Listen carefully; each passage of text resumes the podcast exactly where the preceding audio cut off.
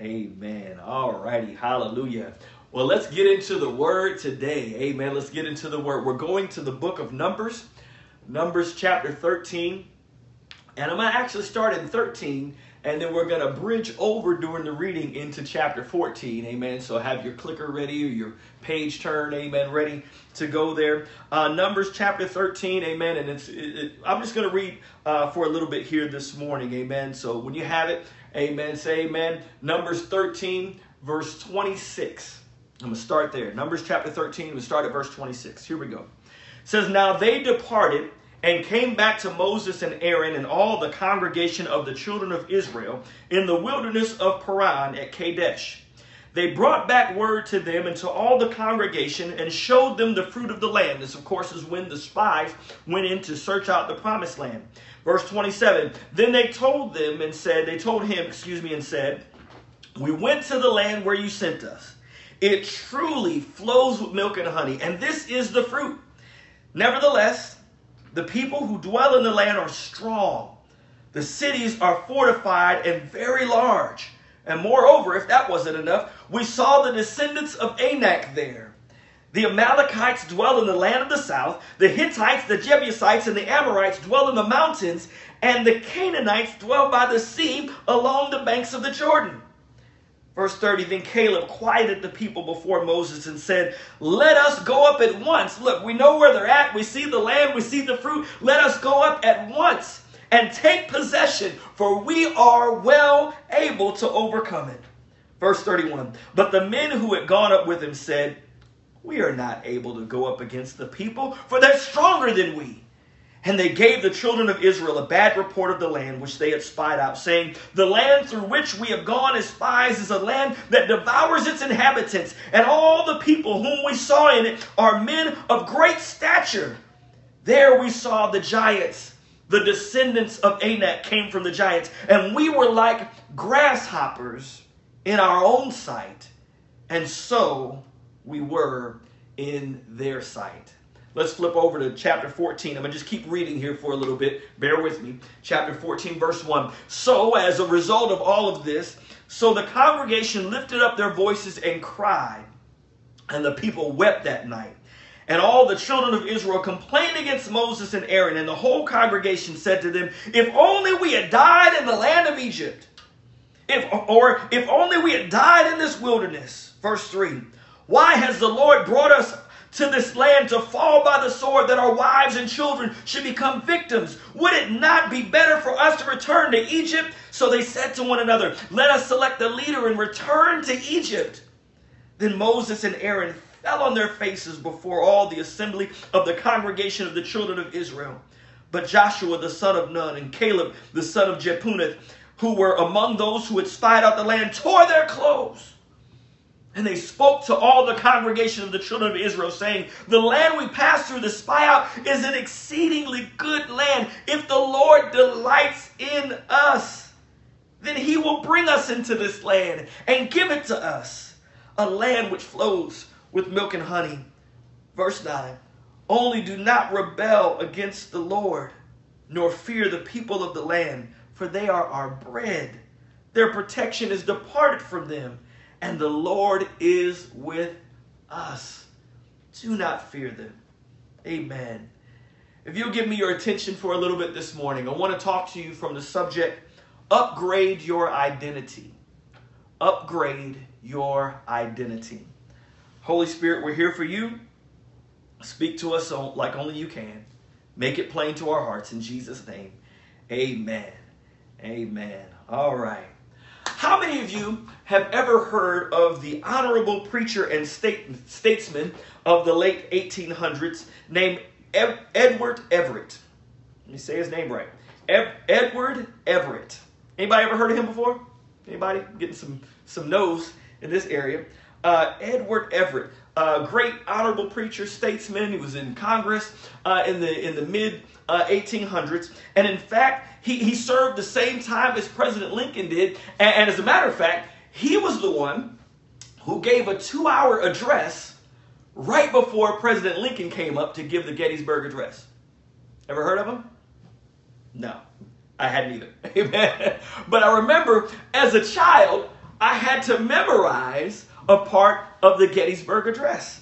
I don't know about you. But when I was a child in fourth or fifth grade, I had to memorize the first stanza of the of President Abraham Lincoln's Gettysburg Address, 30 words of the 271 words uh, that uh, that made his his address and has long been considered one of the greatest orations of all time.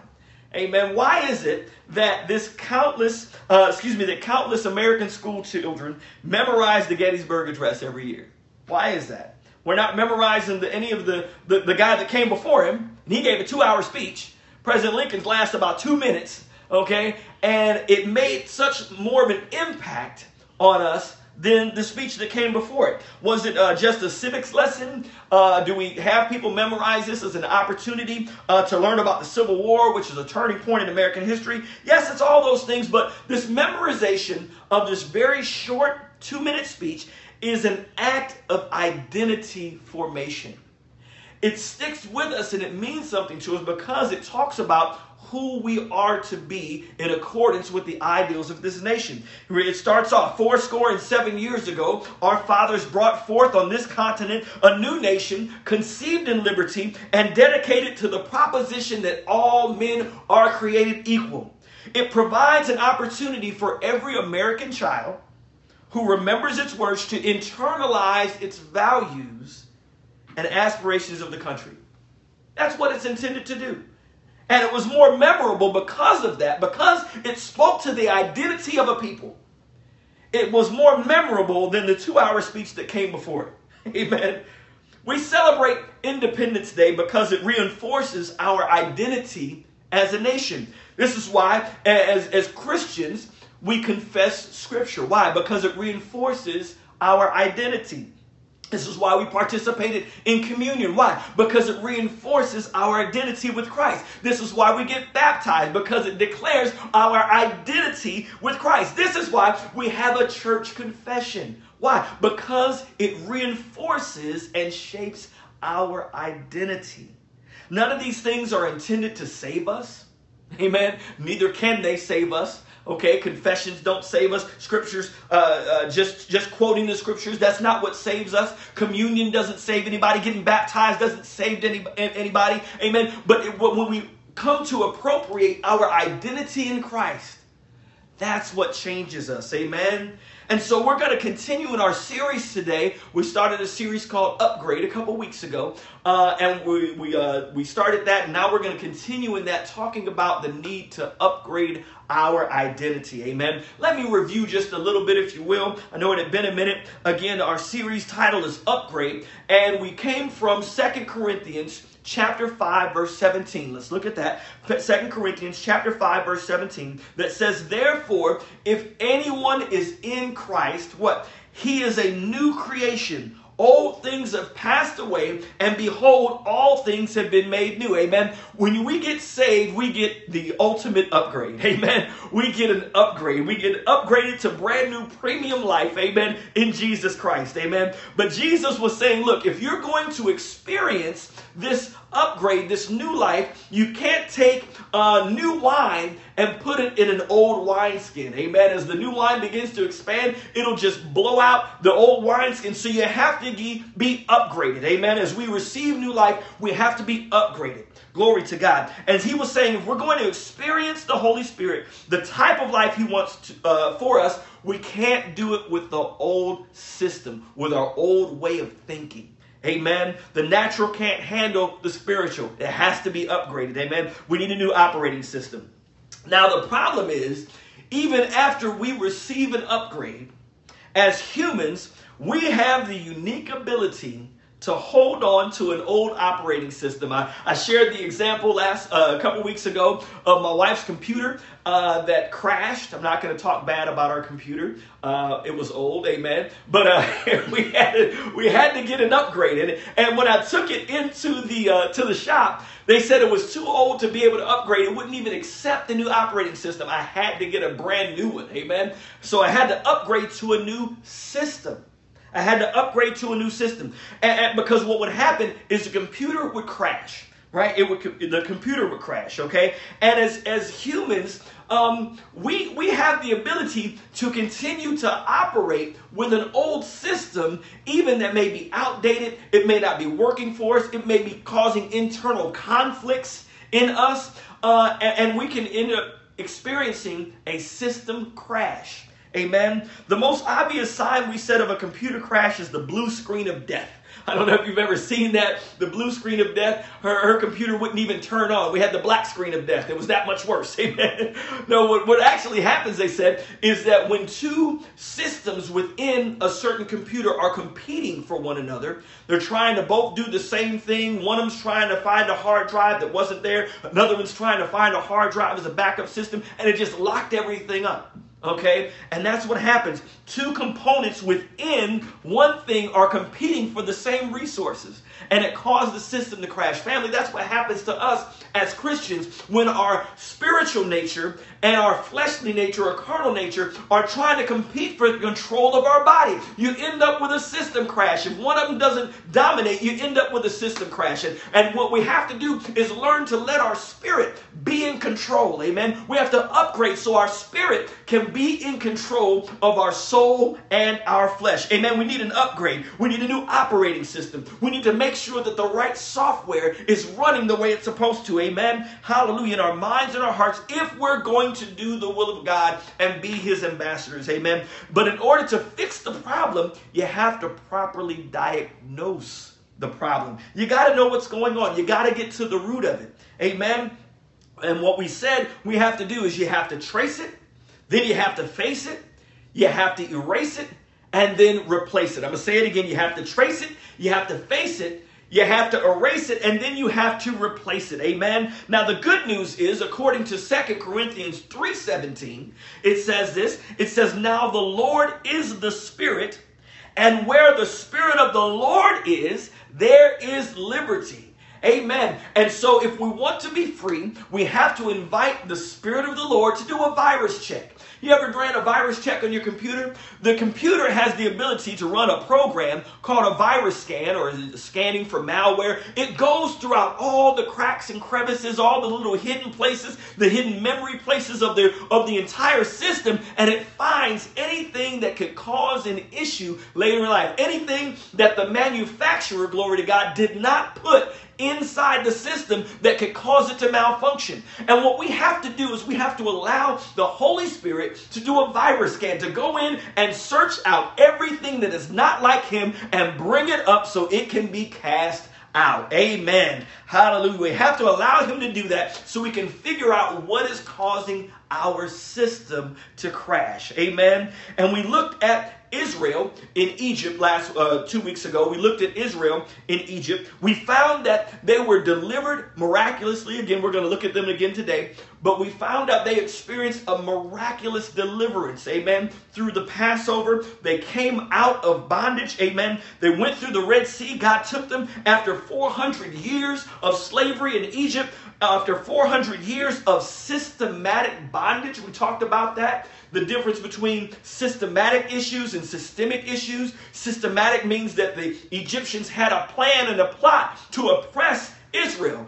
Uh, okay? And so after that 400 years of systematic bondage, they were brought out. But what we see is even though they were free, they weren't completely liberated because of the after effects of systemic chains in their hearts and in their minds. They were free, but they still had what we like to call a slavery mentality because of the damage that had been done by the system of slavery. You have to go back and understand again there was a system uh, excuse me a systematic plan that left systemic effects. So whenever difficulty showed up, we're going to look at this today. Whenever problems arose, they were ready to, to, to cut and run.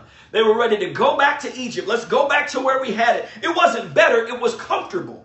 Amen. And this is sometimes where we end up as Christians. We get into a conflict, we get into something, and it's not better, it's comfortable. So we go back to the things we used to do. We go back to our old ways instead of walking out in the freedom and liberty that God has purchased for us in Jesus Christ. Amen. So, in order to be really free, you have to go back to the root of the issue. You got to go back to where these mindsets were established. We've got to change our thinking. And this is what we're going to talk about today. Amen. Upgrading our identity. Amen. When we are made new in Jesus Christ, we, we have to upgrade our identity. We're new creatures. Amen. But as long as we're free in body, but not in mind and in, in, in soul, as long as we're thinking according to the old operating system, we're never really going to experience the abundant life that Jesus Christ has promised us. Amen. So you have to change your thinking and accept your identity. Amen. Well, I'm going to say it again. We have to change our thinking and accept our identity. And this was the game changer for Joshua and Caleb. Let's go back to the to the text here in Numbers chapter 13. Let me give you a little background here. Of course, we know that after they came out of Egypt, they went into the wilderness and God was taking them to the promised land. He had told them, I'm going to deliver you and take you to a land flowing with milk and honey. I mean, they were excited about it, right? And so they get out there, and what they do, they decide, Moses says, okay, here's what we're going to do. We're going to send 12 spies over to the promised land. We're going to let them go for about 40 days. They're going to search out the land, and they're going to come back and bring us a report and tell us about the land. So he sent 12 out, one from each tribe, and Joshua and Caleb were a part of that tribe, okay? And so let's go Numbers chapter 13, verse 20. 26 says, Now they departed, talking about the spies, and then they came back to Moses and Aaron and all the congregation of the children of Israel in the wilderness of Paran and Kadesh, and they brought back word to them, and they're waiting, they're ready to receive what they're going to say. They came to all the congregation, they showed them the fruit of the land. It was a part of the Bible that says they had it was the, the time of the of the grapes, the season for grapes, and that there was a cluster of grapes that was so big they had to carry it between a pole with two people. Amen. So they saw that it was everything God promised. Everything He promised. Amen. says we went to the land, verse 27 said they told him we went to the land where you sent us it truly flows with milk and honey this is its fruit nevertheless now they, they saw some other things he said nevertheless the people who dwell in the land are strong the cities are fortified and very large, and moreover, we saw the descendants of Anak there. Now, the Anak, uh, the Anakim, if you will, they were the giants. They were giants, a race of giants, right? And so they saw where all the people, and this is what they went for. They saw where all the different people were camped out, where the different groups that they were going to have to face were camped out. And instead of allowing that to, to be something that they used to make plans, they allowed it to make them afraid.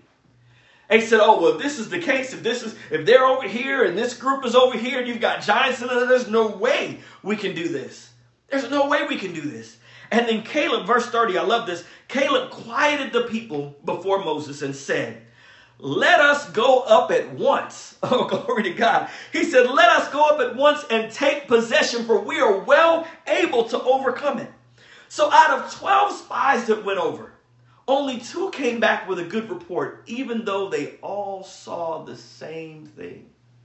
What was the difference? What made Caleb see it different than all the other spies that went? What made Caleb and Joshua, I should say, see it different than all the other spies? Well, Numbers chapter 14, verse 24, God gives us a little insight into it. He says, But my servant Caleb, because he has a different spirit in him, it says he has a different spirit. He's not like everybody else.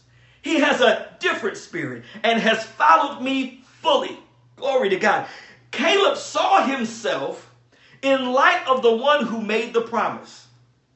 He had a different, uh, a different understanding of his identity. He didn't see himself just as somebody who was, who was a slave and trying to go and conquer. No, he saw himself as a child of the king. He saw himself as following the commandments of God. He saw himself, he said, hey, if the Lord delights in us, we can get this thing done. Because he knew it wasn't about him, it was about who he was in God.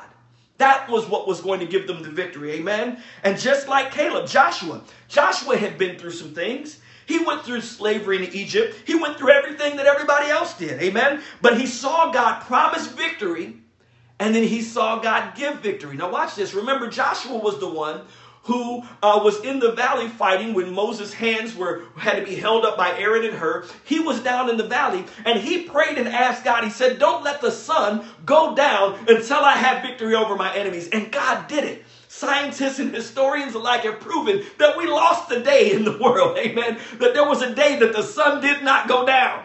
Amen. This is what God will do. So he had already seen that God will, will break the laws of nature to give him victory. And so he was walking in the strength of that. He was walking in the understanding that I'm different because I belong to him. He makes me great. He makes me different. Amen. So I can do this. If God is telling us to go, I've seen him do this before. He will do it again. Amen. Now, he wasn't the only one who witnessed victory. Joshua and Caleb weren't the only ones that witnessed the victories of God. This whole nation just saw God destroy an entire nation. I mean, bring them to ruin to deliver them. Brought them out. Amen. Moses wasn't the only one that was hearing God speaking. Amen. God brought the entire nation to the to Mount Sinai and everyone heard, go back and read it. Everyone heard the 10 commandments when God spoke them. He didn't just give them to, to Moses on the mountain and he brought down. No, when he brought everybody there, and you can see this in multiple places in Scripture, when he brought everybody there, everybody heard God speak the Ten Commandments. Amen. It, that's how it, that's how it went. And so they weren't the only ones. Moses and Joshua and Caleb weren't the only ones that drank water out of a rock. Everybody did. And God did all these things for them so he could solidify their trust in him. But you know what the problem was? Egypt kept getting in the way. Egypt kept getting in the way. Now, wait a minute, preacher. I thought you just said that Egypt was decimated. Yeah, that's right. They were the, the Egyptians that oppressed them had been decimated. Their country was brought to ruin. All of the soldiers that chased them into the Red Sea were killed after the Red Sea covered them up when they tried to go through on dry land. But the problem is the systematic plot on their bodies was still causing systemic effects in their hearts and minds. So even though they were free from the place, Egypt kept stopping them, kept getting in the way. Amen. Let's look at Numbers 13 31. says, The men who had gone up with him said, We are not able to go against They're stronger than we.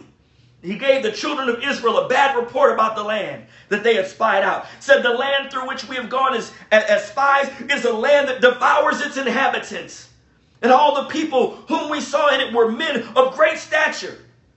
Now, watch this verse 33, because this is the telling thing right here. Look at verse 33. It says, We saw the giants, the descendants of Anak came from the giants, and we were like, watch this, we were like grasshoppers in our own sight. And so we were in theirs. He said, We were grasshoppers. We saw ourselves as grasshoppers, and so therefore they have to see us as grasshoppers too. See, they're saying, Look, we, we, we can't do that. I, I, we're just grasshoppers. We're no match for them. And that's somebody's issue today. I, I, I gotta say, look, I'm, i want you to go back to school. I want you to, to get back in school. God, I can't go back to college. I'm just a grasshopper. No, I, I want you to get out of debt. No, I, I can't do that. I'm just a grasshopper. I can't write a book, God. I'm just a grasshopper. I can't start a business, God. I'm just a grasshopper. God can't use me. I'm just a grasshopper. And we see ourselves as less than, and then we wonder why our lives don't look different from year to year. See, when we see ourselves as less than, we'll never experience the liberty and abundant life that God has for us. And we don't want to chase liberty and abundance Chase after your identity, and liberty and the abundant life will come upon you and overtake you. Amen. You have to fight for your identity. And this is what Joshua and Caleb had going into the land. They knew who they were in God. They knew who they were. And so they knew, glory to God, that the battle wasn't up to them. They just had to be obedient. They just had to go in. If God says go, then go. If God says go back to school, go back to school. If God says you can get out of debt, get out of debt. Follow the leading of the Lord. Why? Because it's based on your identity. Oh, glory to God. Hallelujah. You know, in 1968, the sanitation workers in Memphis, Tennessee went on strike to address uh, the disparity of poor pay and dangerous conditions, working conditions, primarily for the black workers in Memphis. Um, and although the wages and conditions were major issues. Amen. The central theme on their picket signs wasn't about wages and conditions. they wore signs that said, I am a man. I am a man. And Dr. Martin Luther King, he was called alongside to, to their aid to publicize that simple phraseology, I am a man. It not only caused a stir in the industry, but it also caused a stir in the workers themselves who were striking. Right? Because uh, he says, look, you deserve fairness and equality and justice because of who you are, not just what you do. He said, I'm a man.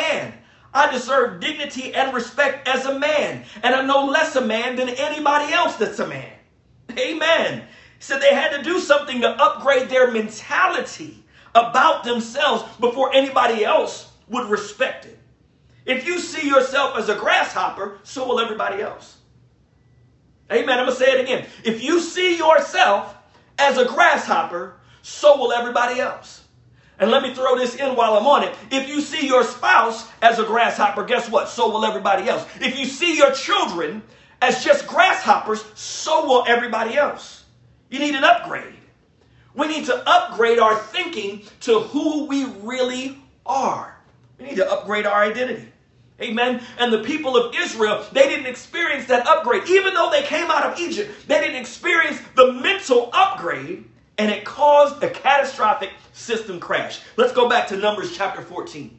Let's look at this. We're, we're going to look at the crash here. So after all that happened, says so the congregation lifted up their voices and cried, and the people wept that night. Why? Their system was crashing says, And all the children of Israel complained against Moses and Aaron, and the whole congregation said to them, If only we had died in the land of Egypt. So, 400 years of bondage, God brings you out, and you're just getting started, and you're like, Man, this is hard. I wish we would have died back there. It's mentality, it's identity. Look at this. It says, Or if we had only died in this wilderness. Why has the Lord brought us to this land to fall by the sword? Do you really think that's why He brought you out here? Do you really think that God is going to send you to a place just to kill you off? Come on, somebody. Sometimes God gives us assignments and instructions and we don't do them. What are we thinking about? We're thinking about our ability. We're thinking about our resources, our income. God is saying, No, I'm with you. I just need you to go. Your identity, your qualification is in me. It's not about you, it's about me. Let me be glorified in you. Oh, hallelujah. They wanted to pick a leader and go back to Egypt. Family, we, we can't do that. We can't, we can't go back to the way things used to be. We can't go back to what's comfortable. God is bringing you out to a different place. And the only way you're going to get there is if you know who you are. Amen. There's certain places, guess what, you can't get into without ID. Oh, glory. Come on, somebody. There's certain places that you can't go into unless you got the right ID. Hallelujah. And when you show your ID, it opens doors. Amen. It's one of the things I used to love about being in the military. Where you have a military ID card, it opens doors for you.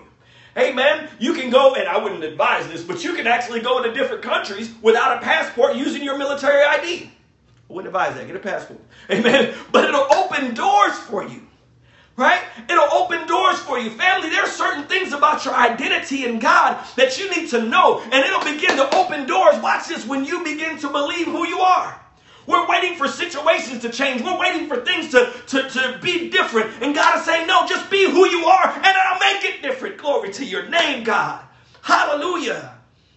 Family, you got to understand we can't afford to reject God's word. We can't afford to reject what He says about us in exchange for what we've always believed about us. Oh, hallelujah. Look at what He says. Let's go back to this Numbers chapter 14. Let's look at uh, verse, uh, verse 6. I'll just start there. It says, Joshua the son of Nun and Caleb the son of Jephunneh, who were among those who spied out the land, tore their clothes. Means they were in anguish Verse 7 And they spoke to all the congregation of the children of Israel while you're going through this system crash. He says, Listen, the land we passed through to spy out is an exceedingly good land. And if the Lord delights in us, then he will bring us into the land and give it to us. Notice he didn't focus on the fight, he didn't focus on the how. He said, If God delights in us, he'll do it. Hallelujah. If he delights in us, he will take care of it.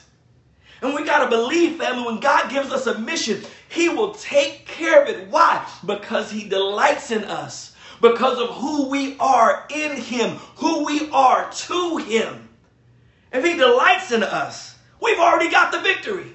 There's no need to fear. There's no need to have your system crash. There's no need to, to give up and to worry and just quit. No, God delights in you. Hallelujah. Family, when we let me let me keep reading a little bit. Let me keep reading a little bit. Verse 8. Go back here.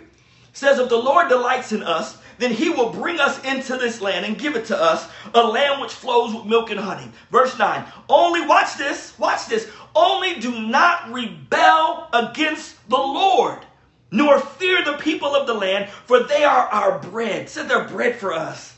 Their protection has departed from them, and the Lord is with us. Don't fear them.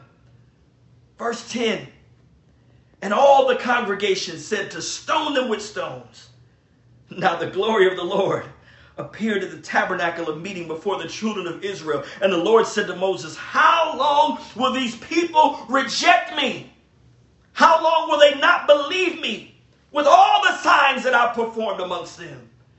He said, How long will they reject me? I've told them what I'll do. I've, I've showed them my strength. I've told them that I've chosen them. How long will they refuse to believe that I will do what I promised I'll do?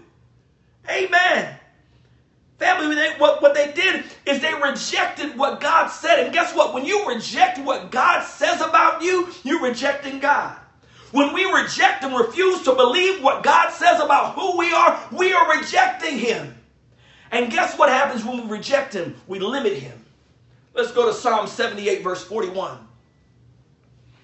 Psalm 78, this chapter, man, it just really just kind of spells out what was going on and, and, and, how God felt about what was going on in the background. But look at this Psalm 78, verse, let's start at verse 40 first, and then I'll go to verse 41. It says, How often they provoked him in the wilderness and grieved him in the desert. Verse 41 yes, again and again they tempted God, watch this right here, and limited the Holy One of Israel. They limited God from their lack of belief. That means that because they didn't believe him, they tied God's hands in what he wanted to do for them. He could only do so much. It reminds me of Jesus that was in his, his hometown, and because people didn't believe, said he couldn't do a lot of miracles there. They tied God's hands because of their lack of belief. Family, we've got to untie God's hands. We got to choose to believe in the Lord. Hallelujah. Stop believing the word with unbiblical qualifications that rationalize you out of your promise. I'm going to say it again. Stop believing the word and, and putting in your unbiblical qualifications and rationalizing yourself out of what God promised you. If the word says it, then the word says it. Take it as what it is and leave it alone. Sometimes we, we put all kinds of things into it and we disqualify ourselves. We read stuff into the word that's not even in there. And we disqualify ourselves from God doing something in our lives. And then we want to complain. I said, well, God, how come this person's getting promoted? How come this happening? And how come this is not going for me? Because we choose to not believe him. Because we said, well, God, you said you'd do it, but I and this and I don't have and I haven't done and that. And God said, don't worry about that. I qualified you. I've already qualified you. God's promises are true, even the ones that apply to you. Yes, I said it. God's promises are true even the ones that apply to you, what God says about you is absolutely true. And you have to learn to accept it. You have to learn to believe the word of God, especially as it relates to us. Amen. I know what somebody will say. Let's pull this up right here. Romans chapter 12, verse 3. I know what somebody will say right here. It says, For I say, through the grace given to me, to everyone who is among you not to think of himself more highly than he ought to think, but to think soberly. See, we don't want to get the big head, I, and I, I, get that. Amen. We want to be humble, and I get that. But we'll, we'll listen to people, and people come. Now, don't start thinking more highly of yourself than you ought to. But think soberly is what we'll say. Think you got you got to think realistically.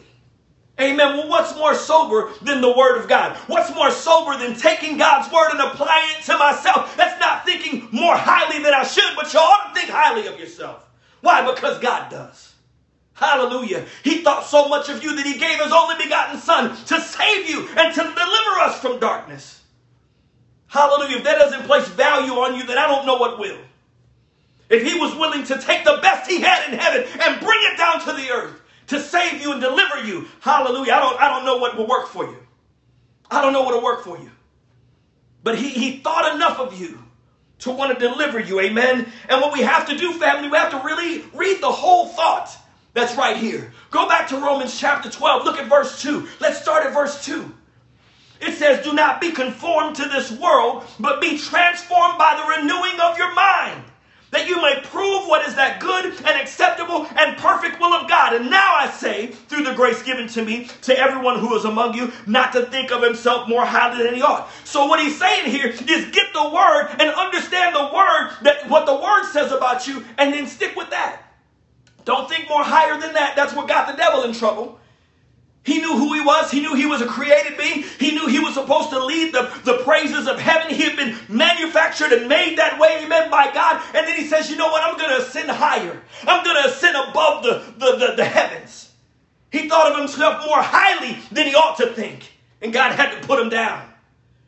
But when we believe what the word says about us and our identity, who we are in him, that's not thinking more highly. That's absolutely thinking soberly about yourself.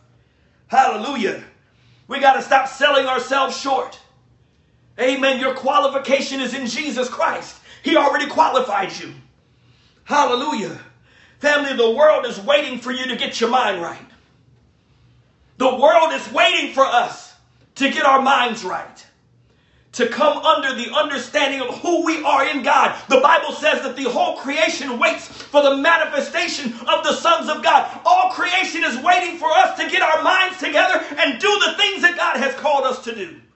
But if we don't believe who we are in Him, we won't do it. We'll just sit back. Amen. We'll just sit back and wait for it to happen. We'll just wait for it to come to us. God is saying, No, go get it because I called you to it. Go get it. Amen. You got to believe what the word says about you. What does the word says, say about you? It says you're an image bearer. Amen. You, you bear the image of the Almighty God. You're an ambassador. Amen. You're the salt of the earth and the light of the world. You're a world overcomer because you're in Christ. You're victorious. Amen. And no temptation can overtake you. Amen. You're the apple of God's eye. God is pleased with you. That's what the Bible says. He delights in you. He rejoices over you. Amen. He believes in you. God believes in you. Who are you not to believe in yourself when God believes in you? Do you know better than Him? I, bet you don't. Amen. God believes in you. Hallelujah. He's given you all things that pertain to life and godliness. Amen. And therefore, there's nothing impossible.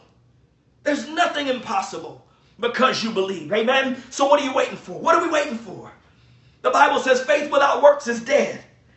Why aren't we making calls? Why are we making coordination about the things that God has told us to do? Amen. We have to start moving in what He said. We're still trying to figure out whether He told us to go into the promised land or not. It's, it's a promised land because He promised it. Amen. We're trying to figure out, well, God, is this, am I supposed to go? He already told you you were. Amen. You just got to move out. The doubt is coming from what you believe about yourself, what we think about ourselves, how we see ourselves. Amen. Stop that grasshopper mentality. Stop that slavery mentality. Amen. We're more than conquerors through him who loves us. Amen. So, what we have to do, how do we get out of this mindset? First thing, we have to do the work of believing. Let me say it again. We have to do the work of believing. Let's go to John chapter 6, verse 28. John chapter 6, verse 28 said they said to him, they were talking to Jesus, excuse me, they said, What shall we do that we may work the works of God? So what, what should we do to be able to work the works of God? Now, now you would think, you know, all kinds of different things. Uh, I, I got to read more scripture. I got to do this. I got to pray. I got to do this. Like, all these things that we can do. We, we build up our, our spiritual faith muscle, right? What do I need to do to do the work, right? Look at verse 29. Look at what he said. Jesus answered and said to him, This is the work of God, that you believe in him whom he sent. Your work is to believe. Our work is to believe what God says about us as it pertains to who we are. Amen. We have to decide whether God is a liar or not. I know that sounds weird. I'm going to say it twice. We have to decide if God is a liar or not. Amen. The Romans, uh, Romans chapter 3, verse 4 says, Let God be true and every man a lie. Amen. He, but, but that word let means allow it to be so in your heart and in your mind. Either it's all true or none of it is. Either God told us the truth about who we are in Him or He's lying. What are we going to believe? Amen. If we believe the Bible says in Hebrews 6:18 that it's impossible for him to lie, then we have to begin to believe the truth about who we are in Him. Amen. We have to conform our minds to the Word of God and stop conforming the Word to fit our minds. Amen. We change what God says based on, on, on what He chose, what we choose to hold on to about ourselves. He says we're delivered and we're still thinking about where we came from or some things that keep trying to trip us up and we feel like we're disqualified for what God wants to do in our life. The devil is a liar. That's called condemnation. And there is therefore now no condemnation to those who are in Christ Jesus. You got to let that go. You got to accept the truth, the whole truth, and nothing but the truth. Amen. You are a son of the Most High God. You're a child of the King. Amen. You're an heir of God and a joint heir with Christ. Amen. You are accepted in the beloved. You are the righteousness of God in Christ Jesus. That's who you are. And when we begin to accept it, we'll begin to live like it. Sometimes we, we, we want to change. We want, we want to be different. Amen. Anybody want to be different? You want to change. There's some habits that may be going on in your life. There's some things you want to get away from. Well, guess how you do it? You start believing that you're already delivered. Why? Because you are. You start believing that the Bible says that, that, that old things are passed away and behold, all things are made new. You begin to believe that and watch you start to live it out. We waste a lot of time trying too hard. We're trying to change this. We're trying to change that. It's not about changing behavior. It's about changing your mind. That's what repent is. It means to change your mind. When we begin to change our mind about who we are, we'll start to see some things change in our life. We won't have to work at it so hard. That's, that's how the power of the Holy Spirit works. We gotta we gotta we gotta get this identity thing together, amen.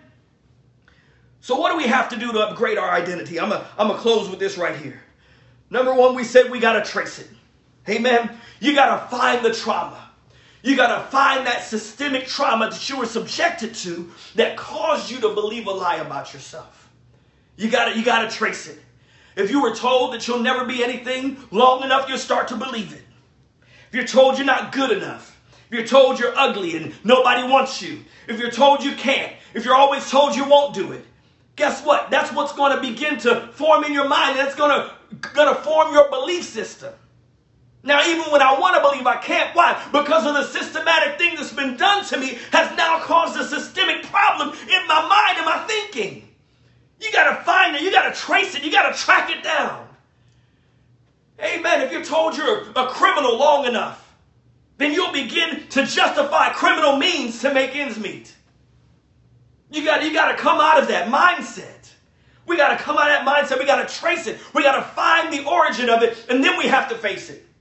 Then we have to face it. We have to address the trauma. We have to acknowledge the moment of systematic oppression that was levied against us by Satan, his demonic henchmen, to, to, and we have to confront it. We have to face it. Amen. We have to acknowledge the person that he used to wound us, and we have to forgive them.